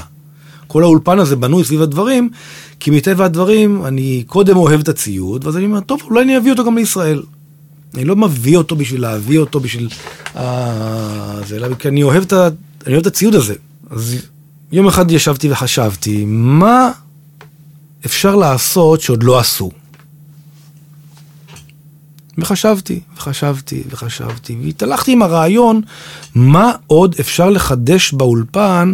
אוקיי, אז יש לי קומפרסור של טיובטק, ויש לי ממירים של אנטילופ, ויש לי צ'נדלר, ויש לי בריקסטי, ויש לי מה שאתה רוצה, בי איי אי, וורם אודיו, אני, הרי מה, אתה רואה כאן את כל הרק, ועבר, עברתי ואמרתי, מה אני יכול לעשות שלא עשו באולפן? מה אני יכול לתת שלא נחשפנו אליו עדיין? זה, זה, זה לפעמים תהליכים מוזרים ועמוקים, כי הלכתי עם הרעיון הזה כמה חודשים, לא יום אחד. זה לא ישבתי בסערת מוחות, כי עשינו כבר הכל. פחות או יותר, ואתה תוקף את כל הבעיות מאותם, מכל מיני כיוונים, אבל זה אותה בעיה, אתה מנסה אותה כל מיני, מכל מיני כיוונים. ויום אחד אמרתי, מה עושים באולפן? יושבים, עושים מוזיקה, פעם אישנו סיגה, אותו הם כבר לא מעשנים, באולפן יוצאים החוצה לעשן, מי שמעשן עדיין. אתה מעשן? אני לא מעשן. ו... ושותים קפה. בום. קפה. אוקיי, מה שותים? שותים את הקפה הזה האדום, שורפים את הגרון, זה כמו חומצה. יש את הגרגרים. אולי נעשה קפה. הלכתי, בדקתי את זה על המקורבים, אולי צחקו עליי. אה, באמת, חודשים. זה סימן שיש לך רעיון טוב, שצוחקים עליך. מבני משפחתי, חבריי, עובדים שלי, מי שאתה רוצה, כולם צחקו עליי. ואז הלכתי והחלטתי שאני הולך על זה. לא היה לי עוד שם, לא היה לי שום דבר, אבל למדתי, נעשה קפה. גם חשוב, תודה, גם המיתוג הוא חשוב גם כן. אמרתי, מה יש באולפן? באולפן שותים המון קפה, זה כל היום שותים וקפה. נעשה סטודיו קופי. נעשה סטודיו קופי כמו הציוד, הכי טוב שאפשר. והלכתי וייצרתי כמה קילו של קפה. כאן הלכתי, חיפשתי פולים שיתאימו לפולים ירוקים מהעסקים. בדקתי זה, בדקתי זה, התייעצתי, בחרתי את הפולים הירוקים, קלינו אותם, תחנו אותם, עברנו תהליך שלם של ניסוי וטעייה, וייצרתי כמה עשרות שקיות של מאה גרם קטנות כאלה, לסמפלים. והבאתי לפה. וכאן שתינו קפה, ואנשים שלי, איזה קפה אתה משתמש? נורא טעים. אמרתי, אתם רוצים לנסות? יש לי כאן, יש לי כאן קפה שאני עושה. קחו שקית, אבל אני רוצה, זה לא סתם אני נותן לכם, קחו חינם את השקית, תהנו בבית, אבל אני רוצה חוות דעת. אני מתקשר לכם בעוד שבוע לשמוע. ועשינו את זה כמה חודשים. עד שהגענו לקפה שכולם אמרו, תשעה נשים מהעשרה אמרו, מדהים. ואחד אמר לי, חרא של קפה. אבל כי הוא שותף שלי באיזה משהו, ואחר של קפה, רק בשביל לרדת עליי, חודש אחרי זה שהוא שתה פה קפה, ואני תגיד לי, מה שפותים, זה אחלה קפה, זה אותו קפה, אחלה קפה. והבנתי, אוקיי, הצלחנו. ומי הלכנו, ואנחנו עושים קפה. אנחנו... אתם קולים אותו פה? אנחנו קונים את... לא קולים אותו פה, לא יש לי מקום שאנחנו קולים בו את הקפה, אבל אנחנו, זה קפה שלנו. אנחנו בחרנו את הפולים, אנחנו מכינים מקפה ירוק, לא הולכים למישהו שמייצר קפה וקונים ממנו ומשים ממנו מדבקה, אנחנו קולים את הקפה.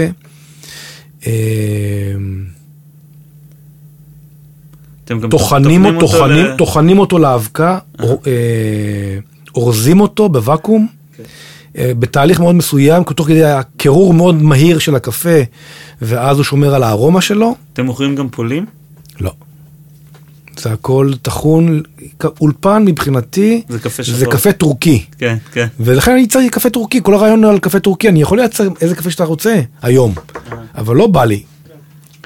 ואנחנו עושים קפה. מגניב. ופשוט הקפה האולפנים של יואב שדמה, נהפך לזה, אנשים שבאים לפה וקונים פה ציוד, לא יוצאים פה מסקית של קפה, כולם מבקשים את הקפה, כי זה כבר נהפך למותג, זה סטודיו קופי. סטודיו קופי של יואב שדמה, זה אחלה קפה גם כן. יאללה, שכנעת אותי. ביציאה, תעבור במטבח, תיקח שקית. יאללה, אינון, היה כיף לדבר איתך. גם לי היה כיף מאוד, תודה. אחלה. זהו, זאת הייתה השיחה שלי עם יואב שדמה. אני מאוד מאוד נהניתי, אני מקווה שגם אתם. בפרק הבא יש לנו הפתעה מיוחדת, לדעתי, משהו קצת שונה ממה שהיה לנו עד עכשיו, ומאוד מאוד מעניין. תהנו, ביי.